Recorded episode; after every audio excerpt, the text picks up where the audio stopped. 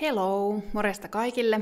Mun nimi on Sinnu, Sini-Sofia Savola, ja tervetuloa uuden jakson pariin. Tänään puhutaan urheilupsykologiasta, psyykkisestä valmentamisesta tai valmentamisesta ylipäätään ja urheilu, urheilusta ja siihen liittyvistä erilaisista ilmiöistä. Mä oon tosi innoissani, kun mä oon saanut vieraakseni Satu Kasken. Tervetuloa.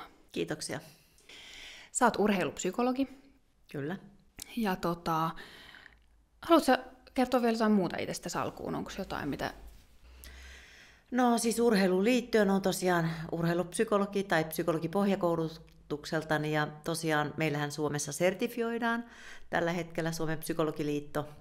Olen ollut perustamassa tällaista sertifiointilautakuntaa ja, ja siellä sertifioimme sekä niitä, jotka toimii liikunta-urheilupsykologeina, että myös niitä asiantuntijoita, jotka toimii psyykkisen valmennuksen parissa lähinnä ajatuksena tämmöinen niin kuin ammatillinen laadunvalvonta. Ja urheilu on, sanoisinko, lempi lapseni, että on siitä aikanani väitellyt urheiluvalmentajan työhyvinvoinnista. Ja, ja nyt tällä hetkellä kiinnostuksen kohteen on myös tämmöinen kliininen urheilupsykologia ja siitä tehtiin vähän tutkimusta ja miten huippurheilijan mieli voi löytyy ihan googlettamalla netistä tämä raportti ja on perustanut myös tämmöisen urheilijoiden, taiteilijoiden huippusuorituksen parissa työskentelevien henkisen terveyden aseman, jossa työskennellään nimenomaan kliinisen urheilupsykologian parissa. Tämmöistä. Mahtavaa. Lähdetäänkö siitä teemasta liikenteeseen, että mikä, mitkä sun mielestä tämän kaiken sun niin kuin, tietämäsi ja oppimasi perusteella ja näkemäsi ja valmentamasi perusteella, niin minkälaisia juttuja sä nostaisit niin kuin yleisesti psyykkisistä taidoista ja hyvinvointiin liittyvistä asioista tärkeimpinä teemoina urheilijoille? Mitkä jotenkin on erityisen tärkeitä tällaisia psykologisia ominaisuuksia tai vahvuuksia? No, jos katsotaan yksilökeskeisesti, että mitä yksilö tarvitsee silloin, kun puhutaan huippusuoriutumisesta, niin sitä voisi vähän jakaa eri tavalla, että yhdet taidot on tämmöisiä kognitiivisia taitoja, että tunnistaa suoritukseen liittyen, että mikä on oleellista, missä huomio, fokus, keskittymiseen, tällaiseen liittyvät taidot. Ja sitten toisaalta voidaan katsoa myös ihan tämmöisiä, sanoisiko nyt henkisiä taitoja tyyliin siitä, että mitkä ominaisuudet, taidot tukee minulla onnistumista esimerkiksi itseluottamukseen liittyen sanoisiko nyt tämmöiseen sisäiseen puheeseen liittyen, että mitkä on niitä teemoja, joista tiedän, että nämä on oleellisia, jotta mä voin suoriutua tasolla, jossa olen harjoitellut esimerkiksi. Ja totta kai sitten se on myös valintojen tekemistä, että miten se arki on rakentunut sen suhteen, että voit tehdä valintoja, jotka tukee sitä, että halutussa paikassa on mahdollista onnistua. Ja tämä nyt on yksinkertaistetut, yksin, niin kuin yksinkertaistetusti sen yksilön näkökulmasta näin päin, koska silloin mitä huippumalle mennään, niin sen suuremmat ovat paineet ja koko ajan keskustellaan siitä, että miten sä niiden paineiden keskellä pystyt suoriutumaan tasolle, joka on sinulle niin kuin oleellinen tai sopiva. Mm. Että ne ei pääse, sanoisiko nyt, häiritsemään. Okei, niinpä, joo. Että siihen koko ajan tulee enemmän ja enemmän jotenkin vaikuttimia tai, tai jotenkin sellaisia ulkopuolelta tulevia niin kuin häiriötekijöitä. Niin, pahimmillaan voi sanoa niin, että se valitettavasti tai parhaimmillaan, siitähän siinä on kyse, että mitä huipummalle pääset, sen suurempi persoona olet, sen enemmän on ihmisiä, jotka on kiinnostuneita, sen enemmän ulkoisia odotuksia tulee ja oletettavasti myös sisäisiä. Joten se on paineiden keskellä, että huolimatta siitä, että säilyykö se, sanoisiko nyt se, että minkä takia alun perin olin tullut lajiin tai haluan näyttää itselleni tai uskallan heittäytyä, saada irti juuri sen, mitä on saatavissa. Nämä on niin kuin yksilön näkökulmasta, mutta harvoinhan se on ihan näin yksinkertaista. Vaikka mä olisin kuinka taitava, niin yhtä lailla siihen vaikuttaa se, että minkälainen mm, vuorovaikutussuhde mulla on jos mä oon joukkueessa niihin joukkuetovereihin, jos mä yksilöurheilija myös joukkueessa toki tämä, että minkälaista se on suhteessa valmentajiin, ja sitten kontekstiin liittyen, että minkälainen se on se kulttuuri siinä lajissa, että miten siellä koen, että minua tuetaan tai minkälaista täällä on olla ja minkälainen puhe oleminen on minulle sallittu. Toisin sanoen, miten paljon siinä on sisäistä hallinnan tunnetta ja toisaalta sitten se, että miten paljon ulkoisesti tulee ikään kuin kontrolloida, miten mun tulee olla, jolloin sanoisiko nyt, se on paljon haasteellisempaa suoriutua siitä hetkestä, jos mä joudun kauheasti kontrolloimaan, että täällä kulttuurissa ei esimerkiksi ole tapana ilmaista, että nyt mua jännittää tai ei ole kauhean helppo olla tässä. Sitten mä joudun jopa kontrolloimaan sen. Sen sijaan, että siihen totta kai jännittää, on tämä jännittävä paikka ja silti luotan siihen, että sä meet ja teet sen, mitä sä oot harjoitellut. Saatko kiinni, että siinä on niin kuin, mm. Että monet asiat vaikuttavat toki siihen. Ja sitten yhtä lailla, että miten onnistumista määritellään, että vaikka mä olisin kuinka hyvin suoriutunut ja mä oon tosi tyytyväinen, eihän sitä tarkoita, että mä voitan. Eli minkä suhteen aina arvotetaan sitä, että mikä on onnistuminen. Joku on onnistunut, kun on kisassa seitsemäs, joku toinen kokee epäonnistuneensa, kun on kisassa toinen. Mm, niinpä. Tuosta tulee hirveästi jo kaikkia ajatuskeloja, mutta muun muassa se, että miten sä sanoisit, että miten toi on muuttunut, kun sä oot ollut niin kuin, no toki sä oot ollut hyvin erilaisissa lajeissa varmasti myös, mutta kuitenkin käsittääkseni aika pitkään sitten jo niin kuin skenessä niin sanotusti. Onko tässä tapahtunut paljon muutosta tavallaan, miten nähdään se vaikka, että miten mm, urheilijoiden tietyt psykologiset ominaisuudet on tosi tärkeitä, vai onko ylipäätään siis, kuinka pitkään nämä asiat on ollut, nämä psyykkisen hyvinvoinnin asiat jotenkin tärkeitä? No tässä on tapahtunut paljon muutosta. Et silloin kun mä itse aloitin urheilupsykologina 91 vai milloin se oli, siis opiskelin myös liikunnalla ja sitten mä rupesin kiinnostamaan tämä, että, että nimenomaan, että näähän voi yhdistää, niin silloin äh, piti perustella sitä, että urheilupsykologinen osaaminen ja psyykkinen valmentautuminen on tosi tärkeää. Ja nythän ei enää kukaan kyseenalaista sitä. Et nyt melkein niin kuin me olemme siirtyneet genreeseen, jossa pyritään niin kuin minun näkökulmasta ainakin perustelemaan sitä, että hei, että on psyykkinen valmennus, mutta sitten on tämä hyvinvointityö ja sitten on kliininen urheilupsykologia, joka ei ole ihan niin tunnettua, että se on terveydenhuoltoa. Jos katsoo, että psyykkinen valmennus on tämmöistä kehittämistoimintaa, niin nyt pitää tätä vähän puskea, että, että oikeasti urheilu ei suojele mielen pahoinvoinnilta, ja se on ihan eri juttu kuin mielen hyvinvoinnin polut. Että ne on rinnakkaisia, ne risteä, mutta ne on kaksi eri asiaa. Et nyt mä huomaan, että tämä on nyt semmoinen puumi, mitä pyritään viemään eteenpäin ainakin kliinisen urheilupsykologian alueella. Mutta on tapahtunut paljon muutosta, että sitä kukaan ei enää kyseenalaista, etteikö valmentautumista olisi yhtä lailla henkisesti kuin fyysisesti ja lajivalmennuksen suhteen. Ja usein myös hyödynnetään joukkueissa että, tai ryhmissä yksilöiden parissa, että miten potentiaalin tulisi käyttöön ja ollaan myös menty siihen, että miten niin kuin yhteisössä voidaan tukea koko tiimiä tai valmentajaa ja urheilijat. Siinä on niin semmoinen yhteinen niin kuin tavoite. Että tässä on tapahtunut todella paljon mun mielestä muutosta niin valmentajan koulutusten suhteen kuin sitten ihan niin kuin tämmöisen, sanoisiko nyt asennemaaston suhteen. Mm. Onko niin, että huippurheilijoilla kaikilla, jotka sanotaan on vaikkapa MM-tasolla jopa, tai tälleen, niin onko niillä, tota, onko kaikilla ja joukkueilla niin sitten myös psykologit, vai onko se vielä silleen, että, että jotkut ei niinku ota psykologeja tai muita ehkä psyykkisiä valmentajia? Ja kyllä mä luulen, että meidän ykköstason urheilussa etupäässä hyödynnetään, ja toki sitä, että mitä hyödynnetään millä tavalla, niin se on sitten eri asia.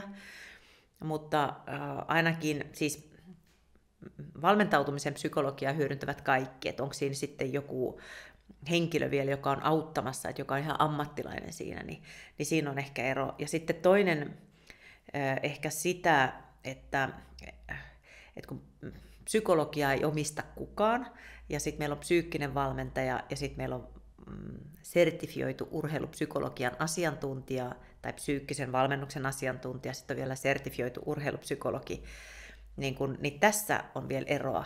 Eli tavallaan, että me olemme tehneet paljon töitä, että, että tätä että hyödynnettäisiin sertifioituja. Sitten me tiedetään ainakin, että siinä on tietynlainen niin ammatillinen laadunvalvonta, että sillä on tietty kokemus, sillä on tietty työ, ura takana ja sillä on tietty koulutus ja lisäkoulutus. Mutta niin kuin sanottu, niin vain kuluttajasuoja on esteenä sille, että kuka tahansa voi sanoa olevansa psyykkinen valmentaja. Ja silloin on ainoastaan se, että kuluttaja joko ymmärtää tai ei ymmärrä kysyä tarkemmin. Ja tämä ei tarkoita sitä, että meillä ei olisi asiantuntijoita, jotka ei ole jotka on todella päteviä, mutta että se ainakin takaa sen, että nyt me tiedämme, että, tai asiakas, joka ostaa palvelua, niin tietää, että siinä on ainakin tietty pohja olemassa. Mutta tässä on isoja, isoja eroja sen suhteen, että miten hyödynnetään, miten käytetään, ja sitten toinen, että kuinka tiiviisti on siinä yhteisössä mukana. Et voihan olla, että joo, että meillä on tässä psyykkinen valmentaja ja sitten se sekoitetaan ihan, niin kuin, että meillä on siis toisin sanoen kaikki kunnossa, vaikka oikeasti se saattaa olla aika pienesti interventioita siellä, että ei oikeasti elä siinä arjessa tai kulttuurissa tai että hyödynnettäisiin mm. monipuolisesti. Et tässä on varmaan isoja eroja. Ja yksi, mikä siihen tulee, on tietenkin aina raha, ja sehän on myös arvovalinta, että mihin rahaa käytetään, mihin resursseja käytetään. Ja sitten toki mä ymmärrän myös sen, että, että mikä on niin kuin ydinalue, niin kyllähän se kuitenkin on se, siellä on se urheilija ja sitten hänellä on se tukijoukko ja siinä on se valmentaja varmaan se ykkönen. Että jos katsotaan, että no nyt mä haluan tässä lajissa ylöspäin, niin ei siinä ykkösenä ole se psyykkari. Kyllä se, että kuka sinua auttaa tässä lajissa, mm-hmm. niin siinä on se valmentaja silloin. Ja sen lisäksi sitten, että no mitä tukea siihen tarvitaan, niin se usein sitten räätälöidään uskoisin, että valveutuneesti räätälöidään näin. Ja nythän meillä on vähän tämmöinen keskittämispuumi, että on nämä akatemiat tullut ja akatemiayhteisössä tehdään, että niin kuin monella alueella menee keskittämiseen ja sitten hajautetaan, sitten keskitetään, hajautetaan. Nyt on tämmöinen keskittämispuumi Suomessa. Joo, niinpä. Tuli mieleen tuosta kliinisestä mielenterveys, äh, kliinisestä urheilupsykologiasta, että, että urheilu ei suojaa mielenterveysongelmilta. Että miten sä näet tällaisen? Osaanko mä kysyä tätä niin kuin oikein? Mutta mä juttelin yhden tota, psykologin kanssa, joka niin kuin, val- coachaa johtajia. Ja sitten se sanoi sellaisen havainnon, että, että heillä on us- monella heistä on myös niin kuin jonkinlaista traumataustaa, tai jos ei traumataustaa, niin jotain sen kaltaista, että he on niin kuin he vähän niin kuin, joka on saanut heidät jotenkin tosi niin kuin motivoituneiksi anta, antamaan itsestä jotenkin todella niin kuin paljon siihen työhön, vaikkapa johtamistyöhön tässä tapauksessa. Ja sitten taas, ähm, niin sitten mä jotenkin mietin tota, niin kuin, mitä sä ajattelet siitä, että voiko, koska sitten huippurheilijatkin on jotenkin niin, niin kuin kokonaisvaltaisesti hypännyt siihen, että tunnistatko sieltä sellaisia puo- samantyyppisiä puolia. Ja sitten toisaalta, että... No, eh- ehkä mä kysyn tuon eka myös. No siis sanotaanko, että on niinku mielenkiintoinen näkökulma, että mä itse ajattelen niin päin, että ö, joskushan on ollut sellaisia puumeja, että selvitetään, että minkälaiset persoonallisuuden piirteet sopii johonkin lajiin parhaiten, ja ne on usein mennyt ihan mettään että ihminen on paljon monimutkaisempi kuin yksittäiset piirteet tai yksittäiset kokemukset.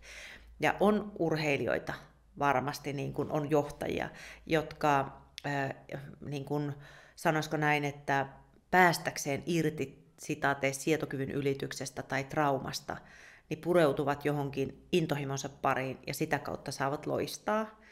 Ja sitten yhtä lailla on niin kuin tavallaan, että, että mä ikään kuin, että ei tarvitse kokea sitä tuskaa, niin mä oon täällä ja sitten sitä kautta pääsee loistamaan. Ja sitten toki ö, on urheilijoita, jotka tulee oikein hyvistä olosuhteista ja nauttii vaan ja uppoutuu ja sitä kautta pääsee huipulle.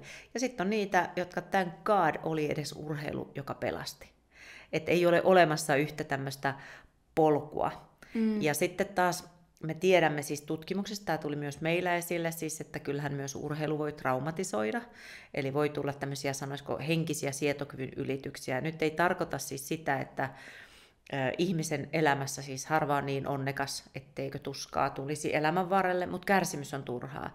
Eli puhutaankin tämmöistä jaetusta traumasta ja jakamattomasta, ja jakamatonhan jää tänne niin kuin sielun syövereihin. Ja mikäli urheilus niin tapahtuu, ja trauma on ehkä joidenkin mielestä, jotka tekee traumatisoituneiden ihmisten kanssa, vaikka kidutettujen tai tiedätkö, että nyt mut on raiskattu ja näin murhan, siis oikein tämmöisiä vakavia, niin niille voi kuulostaa hassulta, että puhuu traumasta, mutta eihän ihminen osaa erottaa, että mitä nyt oikeasti tapahtuu, mitä meinas tapahtuu, että jos mulle jää jälki, se jää se jälki. Ja urheilussa syvät epäonnistumiset myös voi jättää tämmöisen jäljen, tai tämmöiset läheltä piti tilanteet tai mitkä tahansa. Tämä on todettu siis tutkimuksissa, että näitä samoja keinoja, joilla minä yritän tulla huipuksi, mä yritän suoriutua ihan mahdollisimman hyvin. Toisin sanoen, tässä mä saan menestystä. Niitä samoja psyykkisen valmennuksen keinoja mä saatan myös käyttää siihen, että mä en tuntisi tätä traumaa, jolla se jää myös hoitamatta. Ja nämä helposti sivuutetaan. Tämä on myös yksi, minkä kanssa me Uthassa tehdään töitä, että alettaisiin näitä tunnistaa, että meidän sopimusurheilijat esimerkiksi, että sellaiset, missä sanotaan, että huh, selvittiinpä säikähdyksellä, niin hälytyskellot heti, että toi pitää tsekata. Mm. Että me emme jätä mitään sen varaan, että, että jäisi. Koska silloin kun mä haluan intohimolle johonkin uppoutua ja päästä, jos mulle jää joku pien varjo, niin mä en enää ole ihan samalla tasolla, millä mä voisin olla. Joo. Ja tää on, tää on niinku hiuksen hieno. Jääkiekossa tulee hyvät esimerkiksi, se on nopea laji, että sun pitää nopeasti päästä tilanteesta toiseen ja reagoida tosi nopeasti. Ja siinä esimerkiksi, jos mä säikähdän jotain taklausta, niin mä oon pikkusen aina jäljessä. Ja se on niin pientä, että ehkä tavallinen silmä ei näe, mutta valmentaja silmä näkee. Ja urheilija itse tunnistaa sen, että kaikki on kunnossa, mutta ei saa ihan kiinni, mitä tapahtuu. Ja tämmöisiin myös puuttuminen silloin, kun puhutaan siitä, että että huippusuoriutumisesta on kyse ja kohti tota haluaisin mennä ja se ei enää mahdollistu, niin näillä on iso merkitys. Ja tämä on myös semmoista kliinistä urheilupsykologista, missä, tai itselle on tällä hetkellä yksi intohimo, että me, me alettaisiin nähdä sitä, että, että urheilu ei tokikaan suojaa, mutta sitten, että siellä voi myös tapahtua sitä, että mä altistun liikaa joillekin, joihin me voitaisiin oikeasti vaikuttaa. Mm. Ja siihen on apua myös matalalla kynnyksellä, että ei menisi niin pitkälle, että odotetaan kuntoutuspsykoterapiaan. Se on siis kolme kuukautta ja se on niinku vuodessa kvartaali, mutta urheilijan elämässä kvartaali on kolme viikkoa maks. Muuten sun kausi meni jo. Aivan, niinpä. Miten, voitko vielä vähän avata, että mitä ne tyypilliset voi olla tuollaiset niin kuin, ikään kuin hiuksen hienot, jotka jää sitten niin kuin vaivaamaan ja siitä se jää kiinni? No esimerkiksi juuri tämmöiset, että, että mä melkein siis oh, säikähdin, siis tiedätkö, että mä säikähdin, että huh, onneksi mulla ei mennytkään jalka, onneksi mä en kaatunutkaan, onneksi mä en, siis tämmöiset että nopeatempoisessa lajissa tai mikä tahansa se on, mikä vaatii sen mun taidollisen, että mä pystyn tekemään, niin se jättää semmoisen pienen varovaisuuden. Ja keho muistaa. Ja urheilu, jos mikään, niin se edellyttää sitä, tiedätkö, niin kuin pikkulapset, että mä uskallan heittäytyä, mä annan mennä, niin se jää sinne. Ja tämä voi näyttäytyä myös vuorovaikutuksellisesti, että mä en niinku uskalla enää, että mä oon niinku liian, pikkusen liian varovainen. Ja se tunteet löytävät reittinsä ja se leviää. Ja sitten ei kukaan oikein saakin, mitä täällä oikein tapahtuu, miten noi ei niinku heittäydy samalla tavalla. Ja joukkueessa tai ryhmässä, niin se saa aikaiseksi sen, että se suoritus ei ole enää sitä, mitä se voisi olla. Tämä on vähän tämmöistä wow, menee ohi. Mutta tämä on niin kuin, me psykologit sitten puhumme ryhmäilmiöistä, ryhmädynamiikasta, mutta on tosi oleellista tunnistaa, että minkälaisia pieniä vivahteita voi olla, jotka on jättänyt pienen jäljen, joka ei olekaan, joka olisi ihan hoidettavissa, että siihen voitaisiin vaikuttaa, mutta sitten se helposti jää. Niinpä. Joo, siis saan kyllä tosi hyvin kiinni tuosta. Mua naurtti, kun mulla tuli itsellä justiin viime viikolta, mä olin laske, lumilautailemassa Vuokatissa, niin sitten tuli justiin se kokemus. Mä saan jotenkin tunnetasolla nyt tällä hetkellä siitä niin hyvin kiinni, kun mä kaaduin sit laudalla. Ja sitten seuraavan kerran, kun me laskettiin, niin sitten mun kaveri sanoi, että sä tulit tosi hitaasti tämän mäen. Että niin kuin, mitä tapahtui. Ja sitten mä, joo, mä kaaduin. Sain niin kuin sanoa, ja se tuntui tosi hyvältä, että mä sanoin, että mä kaaduin, että olipa kiva, että sä niinku huomasit, että mä niinku tulin tosi hitaasti ja varovasti nytte. Ja, ja niinku tollainen pieni asia, mutta jotenkin se, että miten se voi tuntua hyvältä olla niinku pieni interventio siihen, heti siihen tilanteeseen, että se saadaan niinku purettua koko ajan sitä, koska vä- väistämättä varmaan heillä tulee, tai huippurheilla tulee niinku koko ajan epäonnistumisia ja sellaisia niinku vaikeita tilanteita, myös sosiaalisia ja joukkueurheilusia, että se on niinku sellaista tulitusta tavallaan. Joo, joo. Ja tunteet on tavallaan voi olla myös, että ei ole kauhean niin kuin helppo sanottaa, kun urheiluun liittyy myös semmoisia, sanoisiko, eetoksia tai tietynlaisia diskurssia, miten me puhumme asioista, että, että onko tämä meidän lajissa heikkouden merkki, jos minä näin sanon, tai voinko mä tässä ilmasta tämän. Ja nämä on semmoisia sanomattomia, mutta ne on siellä olemassa, ja sen takia juuri tämä, että voiko avata auki. Ja tämä linkittyy tämmöiseen psykologiseen turvallisuuteen yhtä lailla, että mitkä asiat on semmoisia, ne kuitenkin on siellä olemassa, sanoin sitä tai en, niin kyllä ne sieltä taustalla vaikuttaa. Niinpä, justiin noin sano tai en. Mua kiinnostaa myös kauheasti, että miten, miten noi miten mä nyt sanoisin tämänkin, että, että kun urheilu on mun mielestä jotenkin tosi vaativaa ja tavallaan siinä pitää olla aika, en tiedä onko oikea sana, kurinalainen ja jotenkin sellainen päämäärätietoinen ja sietää just sitä, että sä et onnistu koko ajan. Ja siinä on niin monenlaista sellaista jotenkin, missä sun pitää Siis tämä on kauheasti sanottu, mutta vähän niin kuin kovettaa itseäsi vähän niin kuin, mutta ei varmaan pidä. Mutta miten sitten jotenkin nämä ns. pehmeimmät arvot, jotka mun mielestä on kyllä tosi kovia arvoja, koska ne on niin perustavanlaatuisia, silleen niin kuin, että et, et, et puhutaan omista tunteista tai niin kuin jaetaan niitä omia ajatuksia ja suhtaudutaan toisiin, niin kuin, toisiin ja omiin kokemuksiin myötätuntoisesti, niin miten nämä jotenkin sun mielestä niin kuin istuu sellaiseen huippuurheiluun, että koska mullakin herää sellainen, että kyllä siinä nyt niin kuin joku raja on, että, että, että huippuurheilija ei voi jäädä niin kuin silleen, tai vellomaan niihin, tai sitten ei, toki, toki on vähän väärin sanottu, mutta silleen, että, ja tämä liittyy ehkä muuhunkin kuin huippurheiluun, että tavallaan missä määrin ihmisen pitää vaan niin kuin, vähän niin kuin, vähän niin kuin kovettaa itseään, että se saa vaan suoritettua jonkun homma, mikä sen niin kuin pitää, että et se niin kuin paranee. Ja joskus pitää niin kuin jotenkin jäädä enemmän niin kuin kuuntelemaan ja kuulostelemaan itseään. Niin mä vaan jotenkin olen miettinyt muissakin konteksteissa sitä, että onko ikään kuin huip, kaikista huipuin niin kuin saavutettavissa oikeasti silleen niin kuin inhimillisellä toiminnalla? Hmm. Toi on hyvä kysymys. Ja tähän on varmaan niin kuin monta erilaista vastausta, monta erilaista polkua. Mä sanoisin, että riippuu nyt siitä, miten määritellään inhimillinen toiminta, että on, mutta huipullehan ei voi päästä, jollet sinä myös niin juuri tämän, että kuuntelen itseäni kyllä ja voidaan keskustella, olla sen läsnä, että miltä tämä tuntuu, niin se on tosi tärkeää. Mutta ihan yhtä lailla, että kyllähän se on raakaa työntekoa. Että, ei, että se on valintojen tekemistä, se on jatkuvaa sitä sen sinnikästä työstämistä asioiden eteen. Ja tavallaan niin kuin, tämä tekee siitä, että onko se, että onko minusta siihen, onko tämä tämän väärti, haluanko tai totta kai mä voin haluta, mutta haluhan tarkoittaa myös sitä, että on right, että onko valmis tekemään niitä valintoja. Että äh, onko tämä nyt sitten sitä kovaa maastoa tai muuta, mutta kyllä se nyt vaan fakta on, että jos et saa treenaa, niin et sä nyt sinne kuitenkaan pääse. Ja sitten tämä tulee semmoiseen mielenkiintoiseen maastoon, että mä sanon näistä eetoksista, mitä urheilussa on, niin siellähän on paljon sitä, että sinun tulee tehdä näin ja näin ja näin ja näin, näin paljon – ja tämä on myös semmoista, että, niin kuin, että, että mikä voi olla myös vaikea keskustelun aihe, vaikka meillä on paljon esimerkkejä, että mikä on oikeasti riittävä määrä versus sitten, että se, se ei enää hyödytä, mutta se voi haitata. Ja tässä on paljon sitä niin kuin valmennuksenkin kanssa, kun on sparrailu, että, ja on ollut myös minulla esimerkkejä, niin kuin valmentajan kanssa ollaan todettu, että katos pejona, että eihän tämän pitänyt näin pienellä harjoittelumäärällä olla noin huippu. Että juuri nämä eetokset myös tekee sitä, että se pitää mm. paina nyt ja teet. No okei, okay, koska jos et, niin mitä? Että mikä on se, tiedätkö, käyrällä? Tämä ei enää hyödytä. Mikä on maksimi ja sen jälkeen se ei enää hyödytä.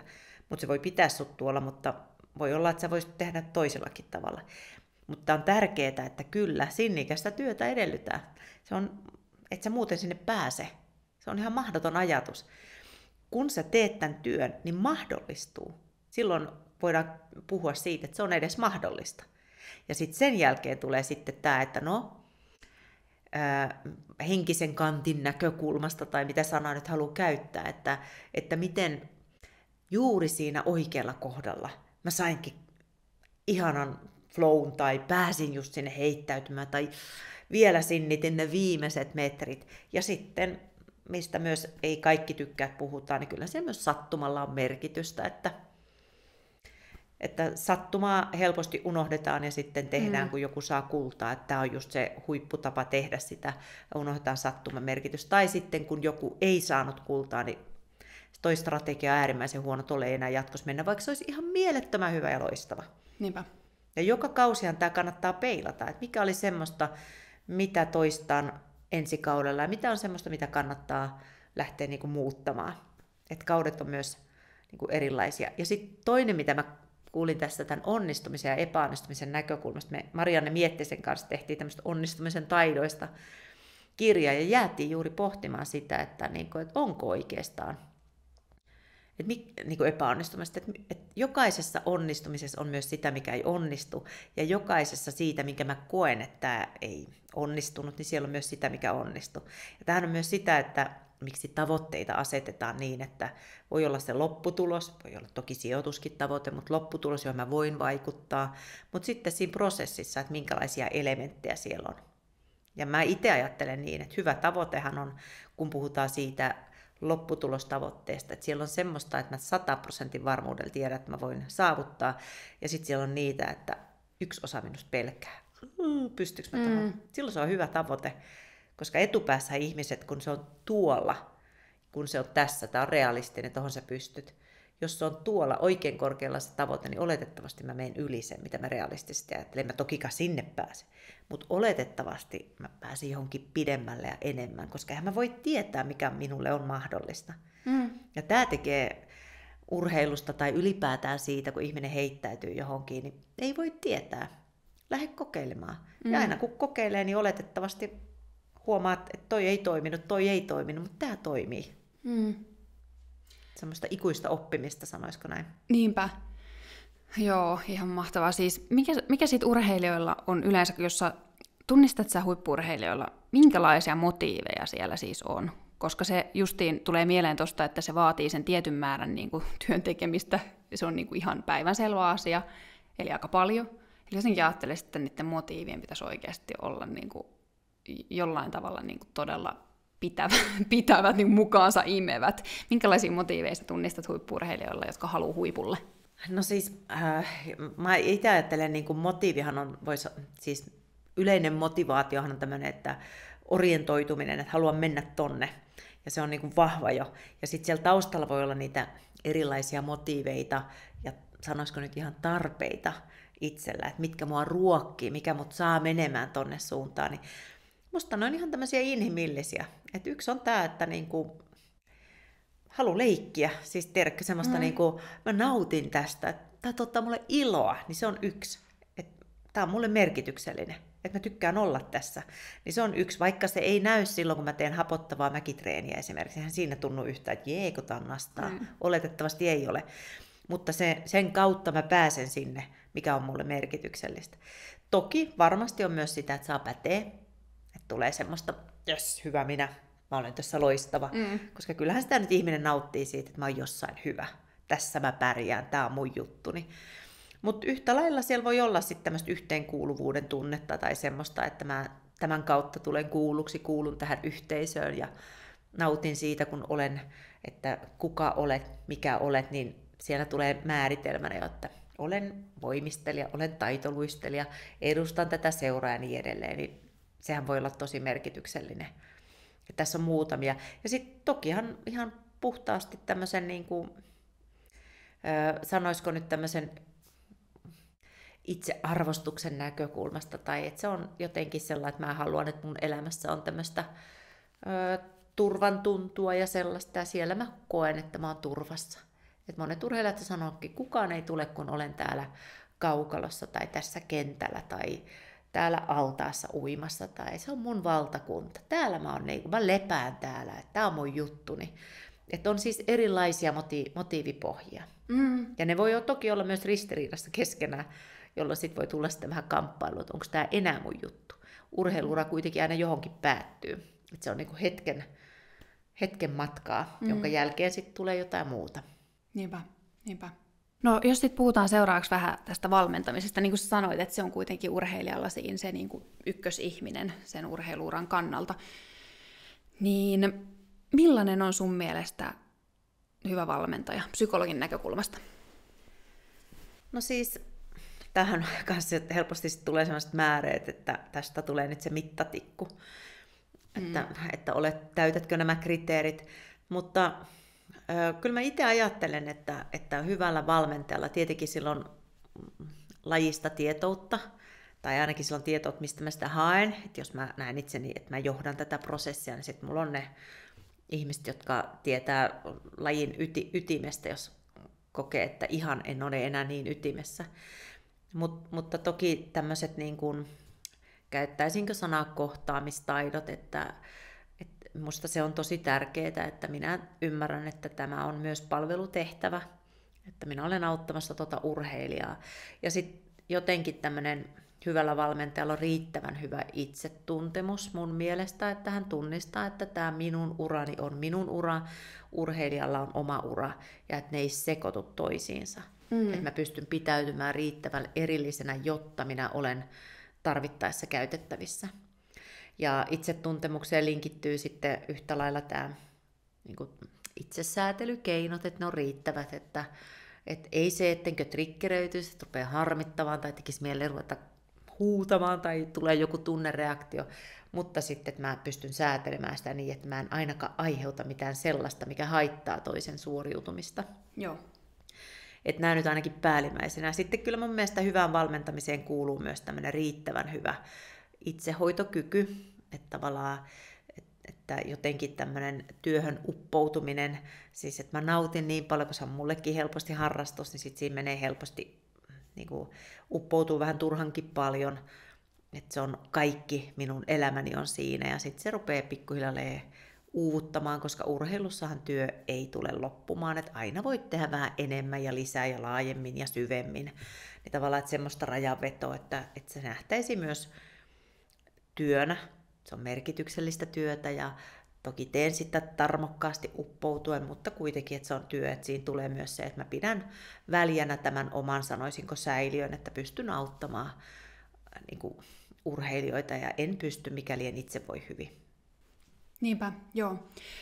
Tuosta tulee mieleen myös sellainen, että varmaan kun se jotenkin suhde on kai aika tiivis niin kuin valmentajalla ja urheilijalla. Et siinäkin on tärkeää, että pystyy, jotenkin erityisen tärkeää, että niin kuin tiiviissä yhteistyösuhteessa, jossa on kyse vielä toisen niin kuin oikeasti urasta ja kaikesta, niin sitten, tota, että siinä pystyy jotenkin ottaa tuon erillisen tilan ja huomioida sen oman erillisyytensä. Joo, joo, se on tosi oleellinen jotenkin, että, että tämmöiset motivaatiopolut, siis urheilijan ura on ainutlaatuinen, mutta valmentajalla voi tulla monta urheilijan uraa mm. ikään kuin omalle kohdalle, että tavallaan, että mikä on minun antini ja tavallaan, että kenen tavoitteita varten tässä ollaan ja mitä tavoittelet ja tämmöinen säännöllinen arviointi myös sen suhteen, että tekemällä näin, niin mihin on mahdollista päästä. Että, että se on ikään kuin urheilijan oma valinta, mä voin olla auttamassa tässä.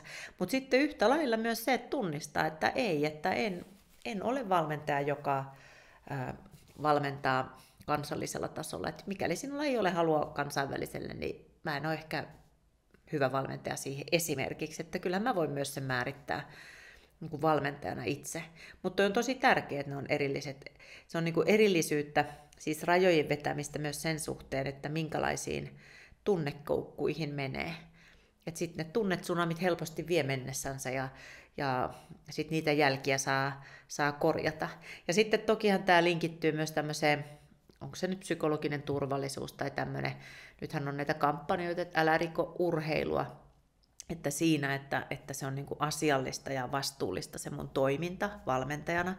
Ja toki yhtä lailla, kun on seuraillut näitä, että miten näitä käsitellään Suomessa, näitä tämmöisiä sanoisiko epäasiallisen tai asiattoman tai vastuuttoman toiminnan, niin yhtä lailla siinä tulisi olla, että älä riko urheilijaa, niin älä riko valmentajaa. Että että ei niin päin, että sinä olet syyllinen, jollei sinua todeta syyttömäksi, vaan lähtökohtaisesti pitäisi olla niin päin, että olet syytön, kunnes sinut todetaan syylliseksi. Että ei tarvitse mm. osoittaa ikään kuin syyttömyyttä, vaan, vaan että siihen, siihen meillä tarvitaan Joo. vielä toimintamalleja, että se olisi niin kuin turvallista maastoa myös valmentaa yhtä lailla kuin äärimmäisen tärkeää, että se on turvallista maastoa urheilijalle uskaltaa olla, että ei suojella sellaiselta, mikä on oikeasti vastuutonta toimintaa, vaan siihen olisi puuttumisen mallit.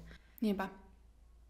Onko nämä niin kuin, puuttumisen mallit, miten sä ajattelisit, kuinka hyvällä tolalla, jos miettii noita, noita vähän niin kuin riittäviä tapoja toimia, piirteitä, mitä valmentajalla on, ja toisaalta urheilijakin niin kuin suojelee osaltaan to, hyviä toimintatapoja valmentajakohtaan, niin millä tolalla tämä sun mielestä niin kuin yleisesti ehkä huippurheilussa on ja miten, millä tavalla ne puuttumisen mallit on?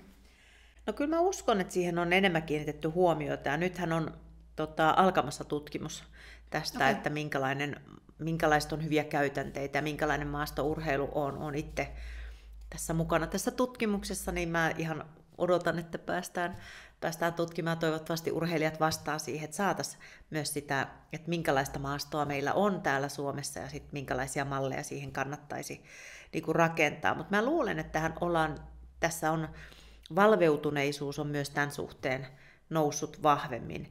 Ja, ja tavallaan myös harjoitetaan koko ajan sitä mielen hyvinvoinnin maastosta niitä käytänteitä, että minkälaista palautekulttuuria meillä on ja miten me toimimme, jotta tulisi mahdollisimman varhaisessa vaiheessa näkyviin, jos tuntuu, että tämä ei ole mun mielestä ok. Ja sitten valitettavasti toki lehdistä saamme sitten lukea niistä, että onkin ollut vaikka seksuaalista hyväksikäyttöä ja siihen ei ole puututtu ennen kuin sitten niin kuin liian myöhään, sanoisiko näin. Että tavallaan, että, että meillä on varmaan, niin kuin, että tässä on vaihtelevaa maastoa, mutta valveutuneisuus mä veikkaan, että se on niin kuin lisääntynyt kuitenkin, että, että on uskallusta sanoa ääneen ja sitten helposti tässä niin kuin heilutaan niin kuin heilurin suhteen, että, että kyse ei ole siitä, etteikö valmentaja olisi oikeutta valmentaa tai että, että minä vastaan tästä, että tämä on turvallinen kulttuuri, jolloin mä joudun laittaa rajoja, ettei se ole semmoinen rajaton maasto ja on kurinpidon ongelmia.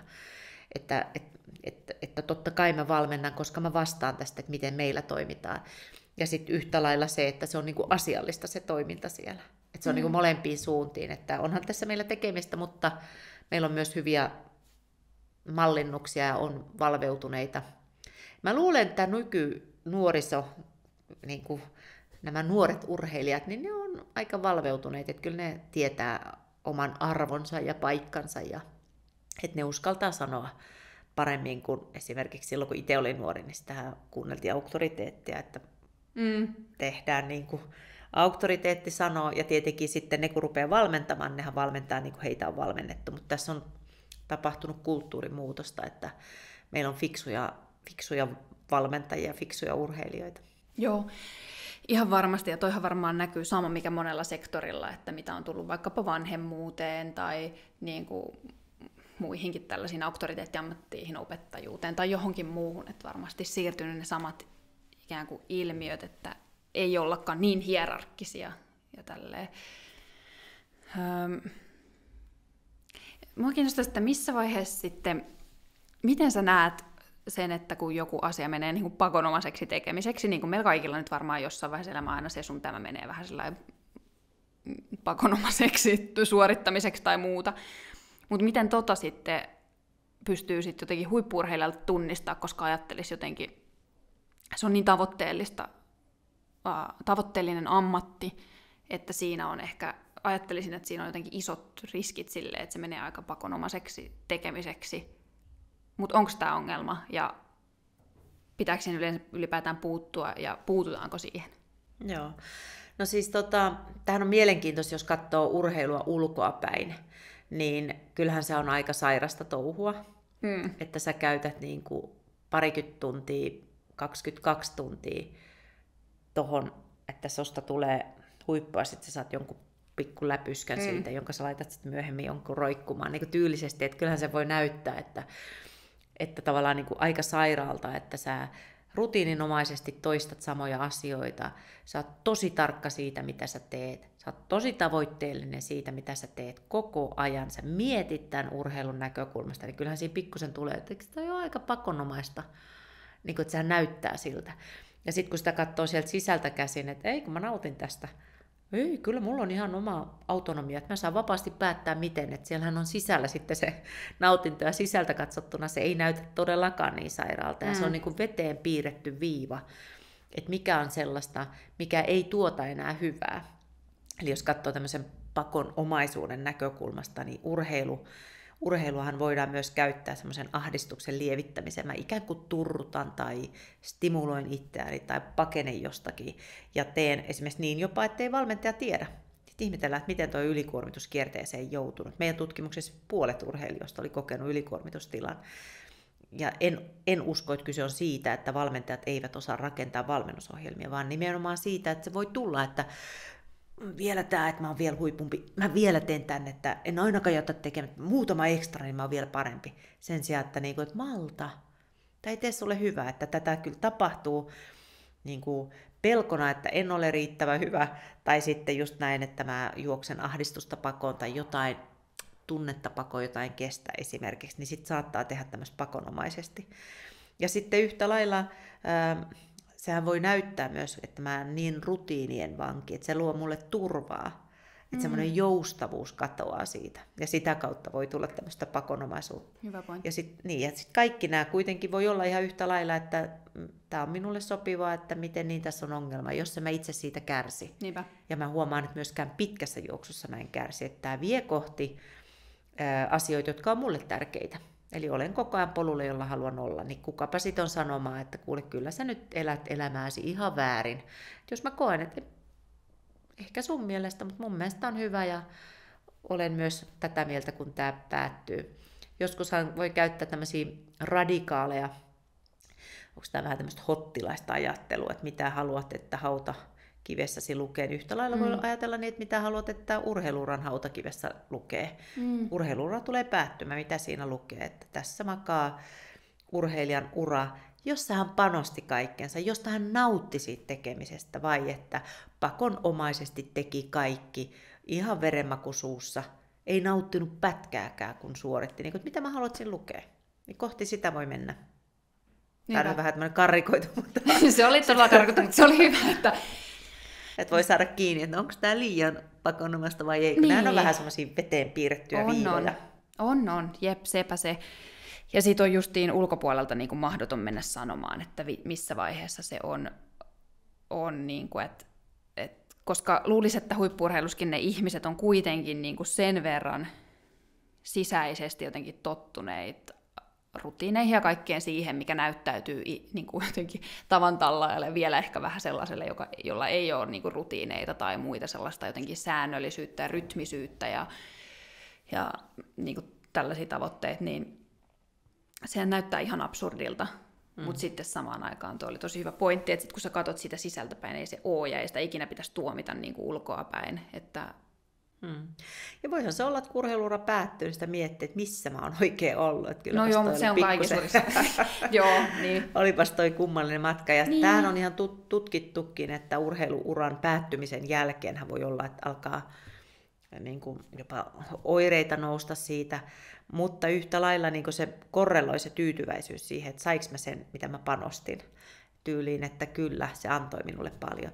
Ja, niin korreloi, niin mihin? Niin kuin siihen, tavallaan siihen omaan tyytyväisyyteen, että en ole uraani tyytyväinen, jos en, niin kuin, mä laitoin näin paljon, ja tämä oli se, mitä mä sain. Niin sitten mä oon to, tosi paljon tyytymättömämpi ja oletettavasti Joo. korreloi myös siihen, että mä voin huonommin. Mutta, mutta tämmöisen niin urheiluuran jälkeen, niin, niin meillä oli tämä valmentaa kuin nainen hanke, yritettiin saada näitä naisurheilijoita, että ne palaisi urheiluun, ja siinä oli ihan hyviä niin kuin palloilulajeissa, missä oli vähän naisvalmentajia. Nythän me huomataan, että on paljon enemmän, ja meillä on kommentaattoreina naisvalmentaja, mikä on erittäin hyvä juttu, niin, niin siellä käytiin, olin itse siellä asiantuntija, niin käytiin tämmöistä keskustelua ihan puhtaasti siitä, että mitä, niin kuin mitä urheilulla on antanut. Ja sitten niin kuin, no, mä tiedän, että onhan se, mä fyysisesti oli hyvässä kunnossa, mutta sitten kun sitä rupeaa pilkkomaan osiin, että miten paljon oikeasti tietää esimerkiksi, miten mä koen, mikä on hyvä valmentaja, mikä oli huono valmentamista, mitä, ää, miten kun meni hyvin, mikä se mahdollisti. No entäs jos meni huonosti, mitä siinä oli oleellista? No saatiinko kelkkaa käännettyä, että miten paljon oikeasti mulla on pääomaa tullut urheilusta. Et se on melkein niin kuin valmennuksen oppikirja. Mm tavallaan, että olisiko tätä annettavaa takaisin urheilulle. Ja tämä on tosi oleellista, kun urheilura päättyy, että mä käyn tämän pääoman läpi, siis psykologisen pääoman, sosiaalisen pääoman, etupäässä sanon tämmöistä psykologista pääomaa, mitä mä sain siitä. Mikä auttaa, been there, that, joku tiukka tilanne tässä, niin pystyn olemaan, koska mitä? Mä olen ollut lähtötelineissä.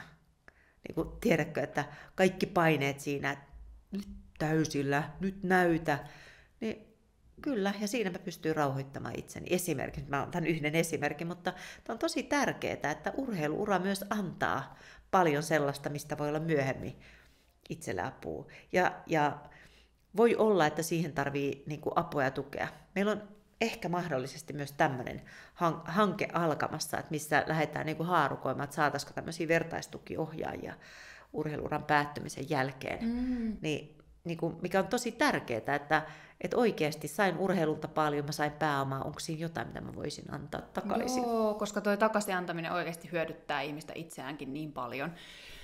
Vitsi toi pääoman läpikäyminen on tärkeää. Mun olisi varmaan käydä sen. Mä siis täysikäisenä lopet, täysikäistyttyäni lopetin yleisurheilun ja tota, äh, siitä mulla tuli mieleen, puhutteli toi siitä, se tuli mulla mieleen jo aikaisemmin, kun sä sanoit tuosta vähän niin kuin kun se identiteetti muuttuu siinä, ja mä koin itse, että, että se oli kuitenkin, vaikka mä en sitä huomannut silloin motivaattorina, mutta mut jotenkin se, se identiteetti on kuitenkin niin vahva, että jos sä oot antanut sun elämästä silleen kaiken vapaa-ajan, jos ei nyt ihan niin puolet ainakin sillä lajille, niin sitten sä identifioidut ja kaikki näkee sut siinä urheilijana. Mä voin kuvitella, että tämä niinku huippu-urheilijoilla on niinku vielä niinku potenssiin jotain, että sut nähdään sen, sen urheilijuuden kautta.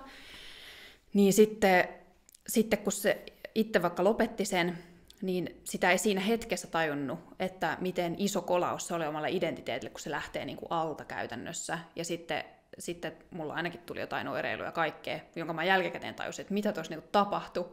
Niin sitten jotenkin kauhean merkittävä kohta, koska sitten niitä on aina myös huippurheilijoilla silleen, niin kuin luetaan sit lehdistä, kun lähtee menee jotenkin huonosti ja tälleen. Mun, mun mielestä se ei ole niin kuin yhtään ihmeellinen asia, jos sulla niin kuin, ei se, ole, ei, ei se mun mielestä ei se ole sitä, että okei, että sulla ei ole enää mitään tekemistä. Ei, luultavasti sä pystyt tehdä asioita, sä oot tottunut tekemään asioita paljon ja niin kuin tälleen. Mutta tota, en mä tiedä, onko toi tyypillinen vai mitä sä ajattelet, mitä, mitä muita niin kuin, tavallaan tosi kriittisiä juttuja siinä on, koska itse vaan tunnistaa niin selkeästi sen, että okei, sä et ole enää urheilija. Joku sellainen sisäinen kokemus jää vaan, että okei, en mä sitten vaan oikein ole mitään, vähän niin kuin. Joo. Joo, ja toi on tämän urheilijan identiteetti, että siinähän on, vähän voisi katsoa, että siinä on niin kuin kaksi puolta. Toinen on, tämä nyt on karrikoitu, mutta tämmöinen niin kuin, et, et myönteinen, mutta sitten siinä on semmoinen riskipuoli, vähän tämmöinen että mä identifioidun vain urheilijana. Mä en ole mitään muuta. Jos mä urheilen, niin mä en ole yhtään mitään. Mm. Ja me vähän tutkittiinkin tätä siinä samalla, kun käytiin näitä urheiluun liittyviä vaatimuksia ja voimavaroja läpi, niin nämä minun koetut vaatimukset linkitty myös paljon tähän tämmöiseen, että miten mä identifioidun niin kuin urheilijana. Että jos se on tämmöistä, niin kuin tiedän, vähän linkittyä tähän pakon omaisuuteenkin, että mä en ole mitään, jos en mä urheile. Niin sehän tietenkin korreloi myös siihen, että mä voin huonommin sen jälkeen, kun ura loppuu. Ja ei niin, että apua nyt, jos joku kuuntelee tätä apua, mä oon just noin, että miten mulle sitten käy, kun urheiluura loppuu. Että miten siihen saa sitä tukea. Niinpä. Ja totta kai mä olen muutakin. Ja totta kai tämä on mulle ollut tärkeää. Että mä en ikään kuin, että sitä ei niin kuin ignorata tätä. Mä saan kokea näin, tämä on aika luonnollista. Mä olen koko elämäni, mun lapsuus, nuoruus meni urheillessa. Osa aikuisiästäkin ja eikö se ole aika selvää, että mä oon käyttänyt kaiken aikani, energiani tähän, mä oon tehnyt valintani tämän suhteen. Totta kai se rupeaa muokkaamaan, että mä olen tällainen. Ja ihmiset jopa käyttää termiä, että no, mikä se on yleisurheilija, tai no mä oon taitoluistelija. Että se on niin, kuin, niin osa sitä, ja sitten sen jälkeen, kun mä en enää ole sitä, niin että mitä mä sitten olen. Niin, että tavallaan, että siihen saisi sitä tukea, että niin, että mitäs mä sitten olen. Itse asiassa meille kaikille yksinkertaiset kysymykset ovat meille vaikeimpia. Kuka olet? Mm. Se on hirveän vai- öö, mulla on melkein helpompi sanoa, mitä mä en ainakaan ole. Niinpä. Kun lähtee määrittämään, mitä olen. Ja tähän voi saada myöskin tukea, että se ei ole niin, että, että, että ikään kuin pitäisi sen asian kanssa jäädä yksin. Ja osanahan henkiseen valmentautumiseen kuuluu myös, että käydään pikkusen läpi plään piitä. Se ei tarkoita, että sitä tarvii olla, mutta me tiedetään, että jos käy niin, että ja jossain kohtaa ura kuitenkin loppuu, niin siihen myös valmistaudutaan vähän. Mutta se ei ole vaan uravalintaa. Se ei ole vaan sitä, että mitä sä sit rupeat tekemään. Koska se on myös identifikaatiota tai identifioitumista siihen, että kuka, mikä minä olen. Mm. Siinä mielessä on tärkeä tematiikka tämän identiteetin näkökulmasta. Joo. Mitä sitten nuo pääomat, mitkä ne sitten on tyypillisimpiä jotenkin urheilijoilla, jotka ehkä osaa, jo, voisin kuvitella jotenkin, että sitten jälkikäteen osaa vielä tarkemmin niin kuin havainnoida sitä, jos siihen pysähtyy siihen pääomaan, mitä jää. Että mitä sitten mm, huippurheilijat uran jälkeen yleensä sanoo, mitkä on tärkeimpiä nostoja tai mitkä tulee useimmiten, että mitä se on antanut, mitä siitä on niin kuin jäänyt sitä pääomaa?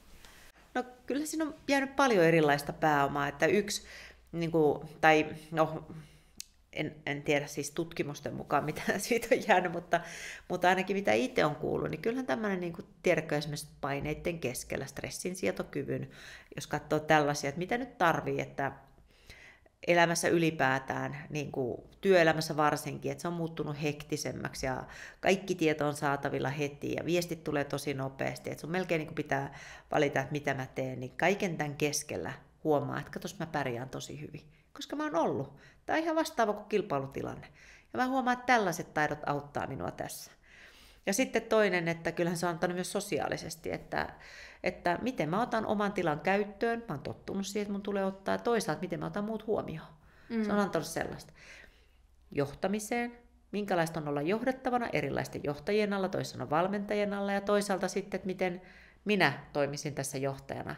niin kyllähän se antaa paljon tämmöisiä, mitä työ, siis työelämätaitoihin liittyviä mm. asioita. Että kyllähän sieltä nousee, kun sitä rupeaa pilkkomaan, niin huomaa, että näitä on läsnä. Ja sitten toisaalta myös semmoisen niin tavoitteellisen toiminnan. Että on helppo aikataulullisesti koordinoida, että miten mä teen tämän, miten mä pääsen tonne, mihin mä haluan, niin kyllähän tällaiset asiat sieltä nousee. Toki nämä on niitä pääomia. Ja sitten kolikolla on aina kääntöpuoli. Niin sitten yhtä laillahan se kääntöpuoli on se, että, että samat vaateet siirtyy, tee mitä tahansa. Ja sitten karrikoiden normityöelämässä, se mitä sä teet urheilussa 100 prosenttia, niin normityöelämässä niin 80 prosenttia on joku 110 prosenttia. Mm. Eli panostaa ihan liikaa. Että joka Aa, niin puolella niin tulisi olla se 100 joo. prosenttia, että mä oon täydellinen hetkinen, come on, että ihan riittää tuo.